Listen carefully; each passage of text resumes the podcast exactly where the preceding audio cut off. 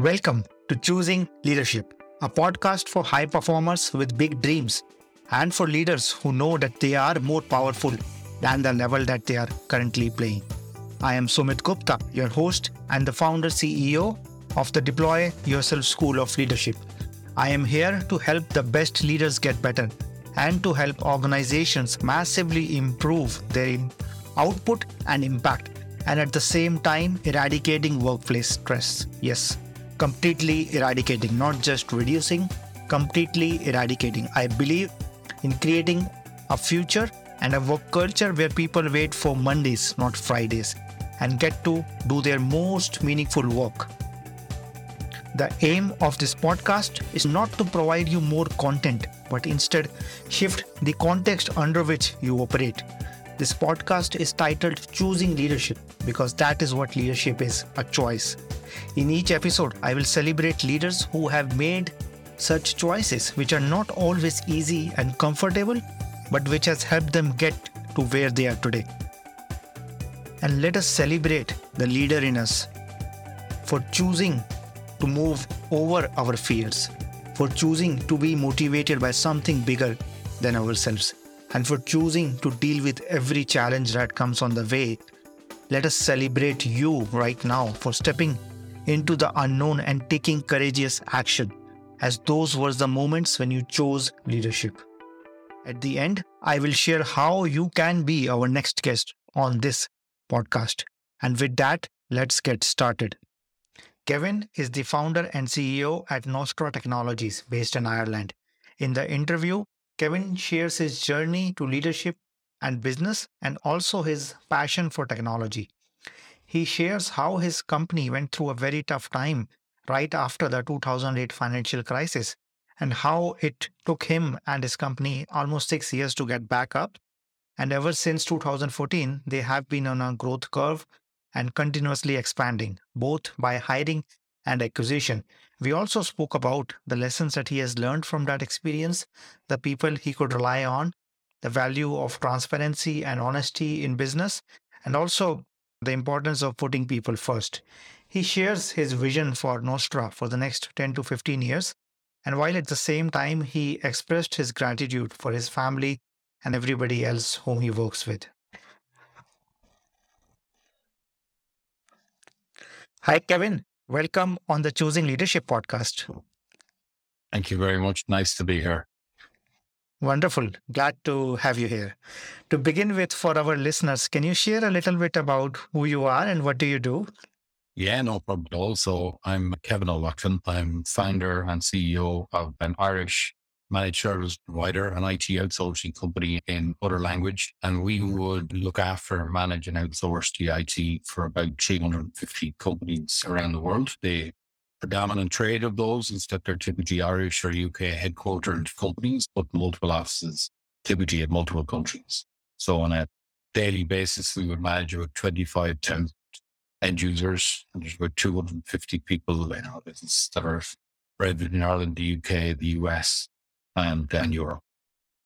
Wonderful. Thank you for sharing that. Can you share a little bit of your backstory of how you came to where you are today? Yeah, well, look, lots of different reasons why people end up where they are. So my story is quite straightforward. I picked the wrong college course. I did computer application because it was perceived by my career guidance teacher that I was good at computers, so I should do a course with computers written in the name. And what I probably learned afterwards was I enjoyed the physical side of computers. I enjoyed making them, putting them together. I used to sell them. I didn't really like, and when you actually think about that, I enjoyed the people side. So I didn't actually like sitting in front of a computer typing code. I liked to understand it, but once I understood it, I didn't really want to spend time in front of it. I actually found it very hard to sit in front of a PC for four hours and, and not interacting with the people around me. So after four months in computer applications at DCU, I decided it wasn't for me. So I left. Then I told my parents I had left college and I took a job for six months in an Irish IT company. And then at the end of six months, when I went to go back to college to do a business degree, they offered me an option to double my salary, give me a company car a laptop. And as a 19 year old at that time, I felt I had no choice but to take it. So I did. And then I worked my way up to that organization, finishing as CEO designate after after six years. And I decided it's time for me to do something on my own. And I looked at different things. I actually looked at that time, the property market was booming. I considered getting into property. I did a very small amount of travel, but I intended doing a lot of travel, but I realized I didn't like traveling either. And then I just decided I felt it was an opportunity at that time, which I would miss if I did too much travel, which was around simplifying people's IT systems. And this is before the cloud was out. I'm talking about 2006 and 2007. And you were starting to see technologies that were coming in where you could, instead of buying 10 servers, buy one with products like virtualization. And I decided it was a time to do it. So I launched a, a Nostra, the virtualization company in 2007. I put all of my savings into it. So every penny I had more. And, and ultimately we took off very quickly with a phenomenal first year. And then I'm sure everyone listening is aware of what happened in 2008 and the global meltdown of the world. And ultimately, our business fell off a cliff. We had six or seven really hard years, spending every day just trying to survive, trying to hold on to people, trying to pay bills, trying to balance that block. And then in about 2014, we got our historical debts paid off. We got back on a level playing field. And we knew very much what we were about at that point. Really, we've grown at 30, 40% a year since then. So since 2014, we've gone from 2 million a year to 40 million a year. We've gone from 15 people to 250. We've done four acquisitions. We look after some of the leading global companies around the world and brands will lots of people will be aware of. And I suppose our key strategy has been get a customer look after everything to do with IT, including the supply of people if they require it, and then keep the customer for as long as you possibly can. And our experience today is we very rarely lose a customer. And if you're not losing customers and you're adding some all the time, it allows you to have the kind of growth that we've had. Next couple of years, we'll skipping on to what you might be asking me, but our intention is that we will, the next three or four years, grow to be 100 million. And that's actually a slowdown in our current growth. And we're factoring that because of the different headwinds that are in the world today. And then our intention is from that point over over the following 10 years to grow to being a billion euro company. And we want to do it at a steady pace. So we don't want to do in five years or eight years, like we're looking at 15, 20 year plan to achieve. Thank you. Thank you for sharing that uh, like big picture from the past to the future. It's quite amazing that you're already thinking 15 to 20 years ahead. But before before going there, so you said that you were always good with people and then you shared about your journey when you became a CEO in the previous company and then you started and took a big risk by investing all your finances, all your money. So can you share is there something which is pulling you towards leadership, towards taking a risk? What are some of the key events or key people who have shaped you? I think I was blessed with an upbringing that I was surrounded by entrepreneurs in my my my mom and dad both independent entrepreneurs. My had several uncles who were entrepreneurs, and my dad's friends would have been entrepreneurs. The thing I would say is when you grow up in that environment, it's almost normal to have your own business rather than working for somebody else. So I think having that ingrained from a very young age, my dad would have often spoken to me very candidly about earnings and making sure that we were setting ambitions that were high because he didn't want any of us to be in a position that we we didn't have a good life ultimately. And he wasn't somebody who felt he had done well and he should hand it all across to us. He was very much stand on your own two feet, get out and become a success on your own. And I think that has led to us all very well. I think I grew up in a pub and in a pub, you, whether you're social or not social, you need to learn to be social pretty quickly and you develop the social side. I actually like people and hearing stories and telling stories and all those pieces, which are important. Probably that those two pieces might answer that question. I would also say, look, I, I wouldn't have the same view now, but when I started out, I was like, I always, from a very young age, I was a car fanatic. And I remember being in the UK and walking into a Ferrari dealership and I remember looking at the, they had a Ferrari twice and then they it, they had, I can't remember, 3,000 pounds a month the cost of this Ferrari if you wanted to lease it or rent it or whatever. I remember looking at it and working in my head and going, oh my God, you have to earn 60,000 euros a year just to pay the lease on the Ferrari. And like those kind of things always brought me back to I need to be working for myself yet to be able to do the things I want to do in life. Thankfully, I learned that my wife and kids are far more important than any of those things. Um, and we have to prioritize. And that was definitely an area, by the way, I, I took the wrong view on at a young age. And, and what I've probably learned in that eight or 10 year period is that you can, possessions and things don't amend somebody's happiness. People's happiness comes from the people that are around them. And one of the things that, that I'm blessed with is having a great family, a very supportive wife, amazing kids. We're just all flying. All three of them are doing so, so well. And then from a company point of view, I love the business I'm in because I love the people that are in the business. And actually, it's great to come in and there's great crack in the office and getting up and down, dealing with issues that come in. And we're in the, we're almost in the ambulance business. Customers call us when things go wrong, but actually that doesn't mean it has to be a negative challenge. And actually what we've learned is that when stuff goes wrong, customers really want to ring us because they know we'll get it dealt with, get it sorted. And that actually is, is a great philosophy to have from our perspective. So I think, yeah, those people is, in my opinion, every business is about people. And you have to get yourself in a place that you're in a good place personally and then you can grow a business. Trying to grow a business when you're not in a good place, which I did for the first five or six years of Nostra, is a very hard thing to do. When you get yourself in a good place and you're happy, fundamentally happy as a person, then you can grow great business and attract great talent to get great people. Thank you. Thank you, Kevin, for sharing that and also adding, right, to the happiness piece. I think it's so often missed in the chase for results or numbers. Yeah, yeah. Another thing which really interests me is that I have also have a background in technology, and you are working with with a team of technologists as well as like you are talking about technology with your clients. And mm. many times I have seen that that is a world where which can get very analytical very rational and leave the people side, leave the emotional side out of it. How have you seen that evolve for yourself and then for also for the people whom you whom work with you? I think to work in the technology industry, you need to have a passion for technology. I think it's very hard. There is a perception if you go into IT, you make loads of money, but I think it's very hard to, to make money in technology. So you don't actually like technology, right? So, like I do like it and I'm interested in. If I'm in an airport, I'll buy a car magazine and a tech magazine and I'll read them on the plane every time. And when I'm always reading about what the latest technology is, what the latest phone is, gadgets and some cool technology that's.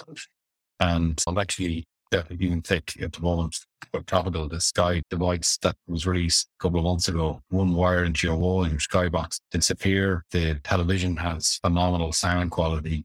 And it, it's a new way for Sky to deliver technology, but actually they're improving the television experience for people by integrating your soundbar, Skybox, and your TV into one. I just find very simple innovation, but actually it's interesting and, brilliant. But we don't sell Sky boxes and stuff have to do it. But I really find that interesting. And I read that in a magazine but six or eight weeks ago. I ordered the Sky Glass TV I have to say it's phenomenal technology. We're always looking. I'm just back from a trip to Austin, Texas, I spent time in Dell's head office looking at all the things they're doing in terms of innovation.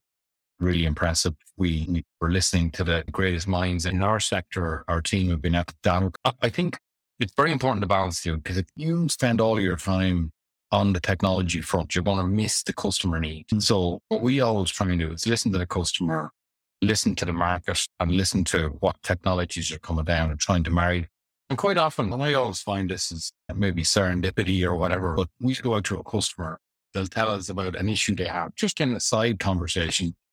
I'll think nothing of it. Three weeks later, I'm at a technology conference and they're talking about whatever it said, uh, customers getting out but not being able to get an accountant. I'm at a technology conference and they're talking about innovation in accounting systems to automate different job roles at 30, 40% of people's time. And I'm going, actually, my customer was telling me can't get an accountant to the one. So I ring him and say, I might give your at eight. Okay, well, actually, I found a company that automate a lot of the things that you do. And potentially, if you put it in, you might not need them. And then you go out and have a conversation. And we would sit in on that conversation and customer and the supplier. We're not supplying the tech. It's not part of what we do. But we try and bring that value add all the time. And then if that works for that customer and it actually makes sense and they sign off on it, then we'll engage and see is that something we can bring to the rest of our client base. So what I would say is I spend half my time with customers, half my time with our internal team and our suppliers and always listen to try and see what the issues out there, what are the new solutions and what's the product market fit.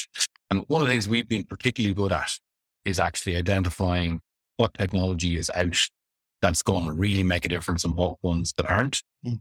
And then we've never cared about making money on product. So I might often get a note to say, here's a new piece of technology. We could make massive margin on it. When we look at it and say, yes, we could definitely convince our customers to buy this, but we don't believe it's going to be the future. And if I go back eight or 10 years ago, the view of everyone in our sector was desktop as a service was going to come in within two years. Everyone would be logging into a PC, connected to the internet, working on a cloud desktop, and it would be revolutionary. The only reason that was revolutionary at the time was the margin for MSPs was like 50%. And instead of selling a PC at a hundred quid margin, you're actually, in theory, getting 200 quid margin per year for five years. You're making 10 times the amount of money. And all the MSPs jumped on the bandwagon except for us. We said, sorry, this doesn't make financial sense. It's not as good a solution as having it on your desktop at the time. Now it's approved sense, but it's still not a solution everyone. So I think because we understand people, we understand the customer need, we understand the technology, it helps us make better decisions in those scenarios. And then the great thing is when our competitors get it wrong, we end up getting loads of people coming to us saying, listen, we moved to the cloud completely. It's a complete disaster. And now we want to move back to on premise. And by the way, I don't mean servers. I don't think anyone really should have servers in your office anymore. But for the majority of organizations, having your desktops in your office or on your laptops is still a very powerful way to operate and run your business. Absolutely. I loved how you focused on listening, right? And also, you mentioned that the intention was not to make money, but to serve the customers, and listening played a big role. Is not just uh, when you acquire them, but also continuously listening for the problems or challenges that they're facing. Thank yeah. you for adding that. And you also talked about uh, 2008 and that mm. period of five to six years when you were going through a rough time. How did your leadership, how did your views evolve during that time?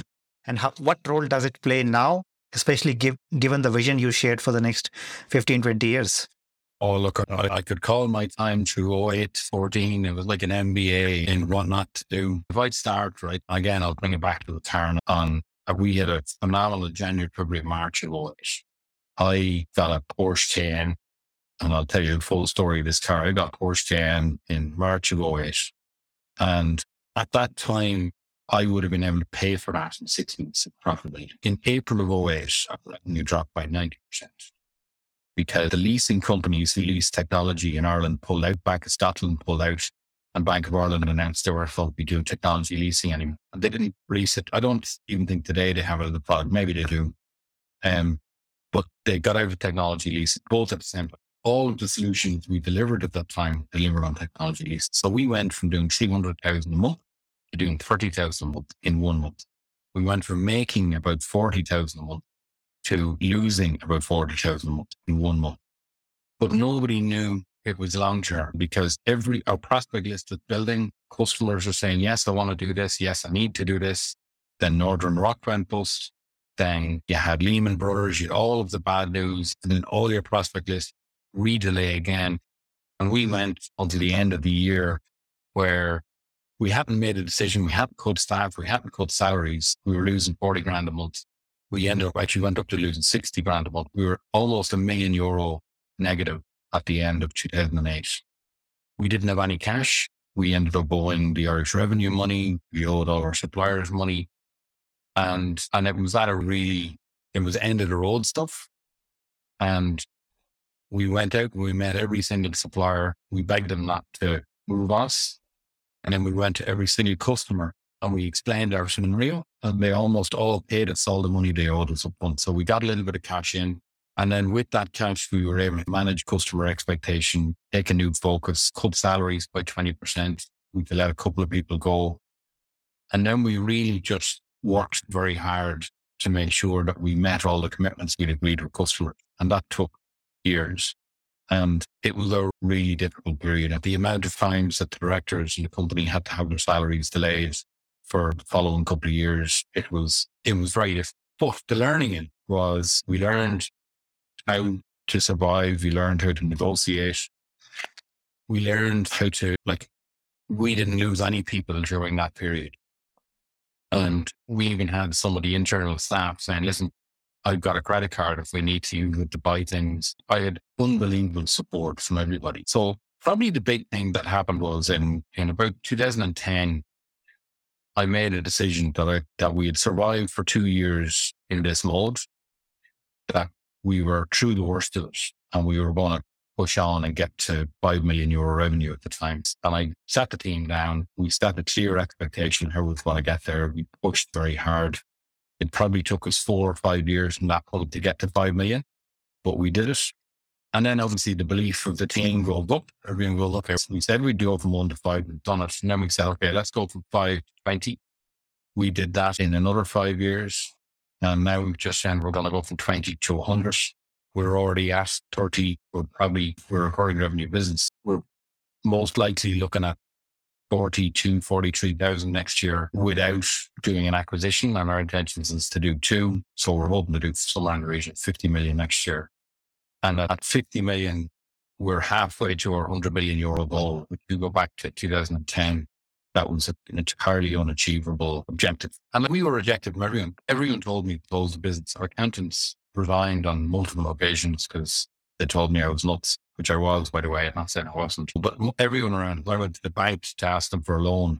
Bank manager literally nodded his head and told me it was the worst set of accounts that he'd ever seen. Paradise. And considering we were at the bottom of a recession, I think that's probably a testament to how bad they were. But it came down. Our, one of the reasons our accounts were so bad was I wanted to look after the people. So at no point was I going to cut people that I cared about we would carry everyone, get through, which we did, and then we on. And that's something I'm very proud of. And I think we can, in good times, you don't learn anything or very little. In tough times, you learn a lot about yourself. You learn a lot about what's important. I've lost it all. I literally had five years where I was going week to week trying to bring in enough money to pay myself a couple of hundred quid just to take it out to actually pay my own bills. And that was a very difficult period and a very humbling experience. And it's funny, externally, people would look to me and say, You're driving around in a Porsche Jeep. And the reality was, I was behind on my payments and I couldn't sell it because of the recession. It was worth a quarter of what I owed on it. And if I had a sold it, I was to pay off the, the quarter. And I was several days when I couldn't leave home because I didn't have enough money for petrol. So it really, hmm. literally came right down to the wire and stayed on the wire for a very long period of time. Thank you. Thank you for reflecting and sharing all of that. And I think one thing which is standing out for me is your transparency with your customers, also with yourself, with your employees during that time. so easy sometimes to hide the bad news, mm. especially if we build up an image or others build up an image of ourselves as a particular kind of a leader. it is sometimes easy to keep up the illusion, but that can cost a big time in the long term.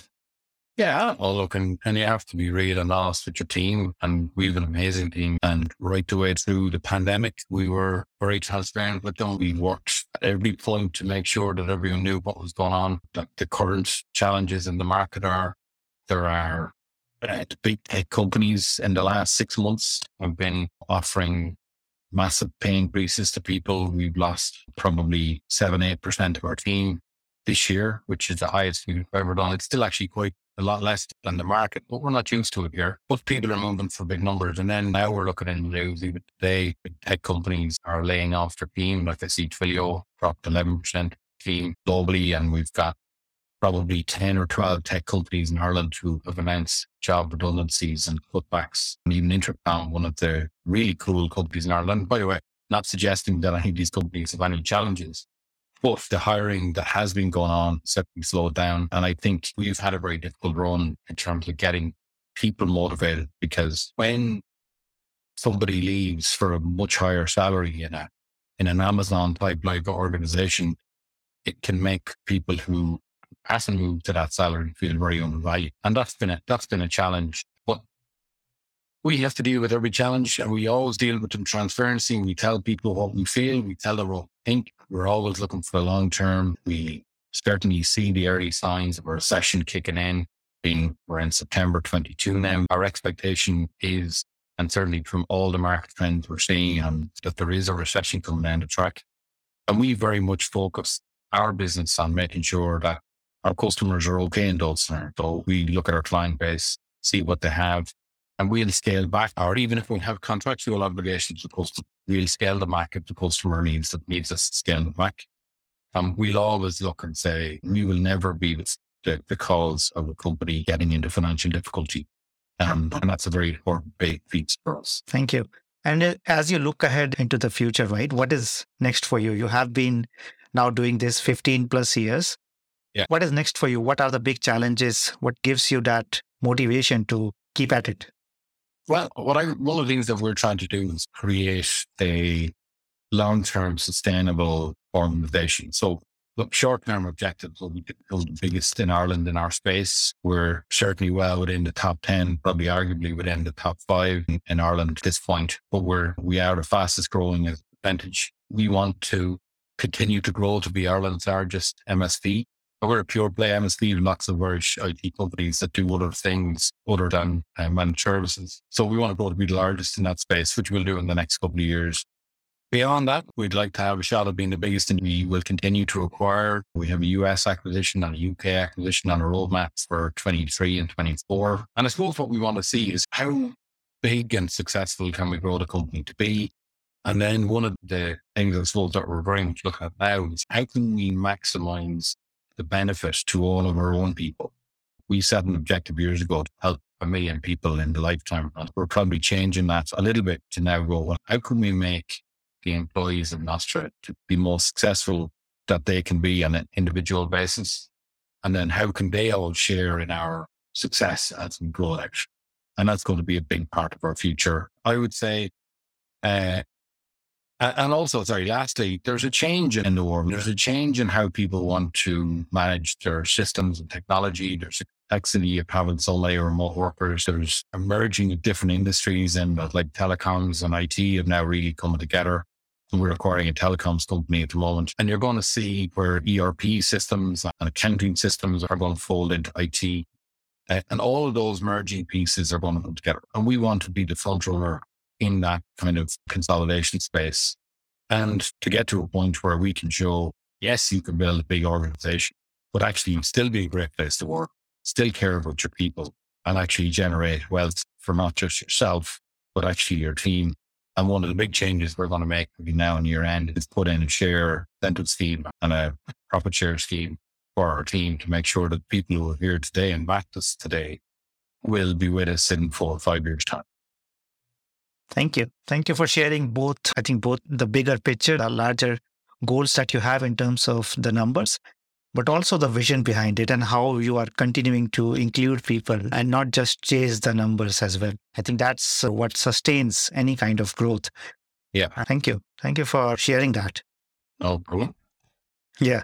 And to try to wrap it up, what advice would you have for any leader or entrepreneur who is struggling either with the changes in the market or with their own personal leadership? So I would say a couple of things. One, you have to lean in. I'm using my brother Barry's phrase now. You have to lean in. So if you have a challenge in your business, go uncover it, find out where it is, find out what the solutions are, work with your team to, to get those issues resolved. And there's lots in companies that left unsaid and left undone. And for me, it's if you're not enjoying leadership, there's something wrong in company, go find it, figure out, have the conversation and deal with things as they come up. That's probably the first piece of advice I'd say. The second thing I would say is that no matter what challenge or headwind comes at your organization, there is always a way out. There is always a way of making, I'm not going to use the word pivot, but changing what you do and how you respond. One of my very good friends did an amazing job. Pure marketing agency and event management company. Obviously, all events through COVID completely collapsed. And I have to say, the innovation of it's unbelievable. So I turned around and said, well, a COVID test center is an event. You have crowds coming to a location that have to be controlled. and effectively became one of the number one COVID testing organizations in Ireland. Right? No matter what happens, in my opinion, there is always an opportunity. But sit down with your team if you have a serious headwind coming at you. Talk about what are our options. Don't do those conversations in a boardroom where you have six people who may not be as connected with the organization as the people on the front line. Get your frontline workers, get your management, mid management, engineers, or whatever business you're in, production factory workers, bring them into a room. What can we do? Share the problem and solve it. And, and I think that's where true real innovation comes out. And lastly, I would say, I think it's a very important time to make sure that your cash is building up if you don't have cash, you need to look and see have you an ability to get some cash in through debt or any other form. But cash will be king in any crunch and very hard to get cash when you need it. So if you're sitting there today and you don't need cash, you should be getting it. So in a year's time, if the world has dramatically changed, you have it and you can get through any particular challenge. Thank you. I think all these all three of the lessons that you shared, I think, are grounded in wisdom and what you shared about what listening to what is unsaid is uh, so often we don't see that. And then the mm-hmm. example you gave of your friend is uh, such a wonderful example of not being bogged down by a setback or a failure. And even in that moment, look for an opportunity because I see COVID was a very tough time for a lot of businesses, especially in the event of hospitality space. And that example is beautiful. It's like a child sees the world with wonder. Even in the worst situation, you see something gold and you create that. So thank you for adding that. Yeah, and look, in creativity and innovation almost always come from where it's not expected. And that's the value of mixing a room and, you know, bring somebody from your accounts department. They might tell you about their sister who's got a major challenge at her own job. That might be the future of your innovation. Have a random eclectic mix of people, put them in a room and try and come up with some ideas. And that is where true, true innovation comes from. Wonderful. Thank you for sharing all of that. Uh, and I'm sure anybody who is listening is, and one of the key intentions of doing this podcast is to bring out these stories which shape us who we are, but sometimes they can get lost in the day to day. So I want mm. to highlight and celebrate these choices, difficult choices many times that we have to make as leaders, but which continue to make an impact. And as you said, as you shared, it's not about you. It's not about the Porsche. It's about a wider community. It's about making an impact, which drives you. So thank yeah. you for sharing that. Yeah. So for anybody who is listening, how can they find out more about you? How can they reach out to you? Well, look, anyone who's listening, I'm always happy to have a conversation. They can reach out to me on LinkedIn. It's probably the easiest place. I I would get a lot of communication on LinkedIn. I learn as much from other people, or I will learn lots from other people, should I say. And business people anywhere, always open to have a conversation. We're always hiring in Nostra, so we maybe 20 open roles at this moment in time. We expect we'll hire another 40 people between now and year. So if anyone would like to go and talk to us about getting a job here, reach out to me on LinkedIn directly and, and I'll put you forward for something. We're hiring at every department across the company. It doesn't matter where people are based, either people in the UK, Europe, and in the US. So we're always hiring anywhere. And then from a, a business perspective, so we always have a conversation and also look at somebody's having a significant challenge and they feel I can deliver any value, I'm very happy to have a conversation or a call. And certainly as a business owner, lots of people say it's a lonely place and it is a lonely place. If anyone ever needs to communicate with me on that front, please feel free to. Wonderful. Thank you, Kevin, for your time, for sharing everything that you shared. And I will make sure to add the, the links to your LinkedIn and also to your company page on the show notes when this episode is out. Thank you. Okay. Wonderful. That's it for this episode of Choosing Leadership with Sumit Gupta. I choose leadership every time I record this podcast, and I invite you to do the same. I invite you to design a life of joy, meaning, pride, and satisfaction, not just for yourself, but for everybody around you. If you got something out of this episode, would you share this episode on social media? And if you know somebody who would be a great guest, can you tag them on social media to let them know about the show? And if you are a leader who wants to acknowledge how far you have come and have big dreams for the future, please reach out to me to be a guest on this podcast. And I love seeing your posts and guest suggestions. This is what I do most naturally to lovingly and gently provoke you to help you see your own light to help you see what you are already capable of. To make sure you don't miss any episodes, go ahead and subscribe. Your thumbs up, ratings, and reviews go a long way to help promote the show, and it means a lot to me and my team. If you want to know more, go to deployyourself.com and subscribe to my newsletter or follow me on LinkedIn. I want to thank everyone who contributed to making this show a reality, and I want to thank you for listening. Always remember that you are enough, you are loved, and you matter. This is Sumit. Until next time, keep choosing leadership.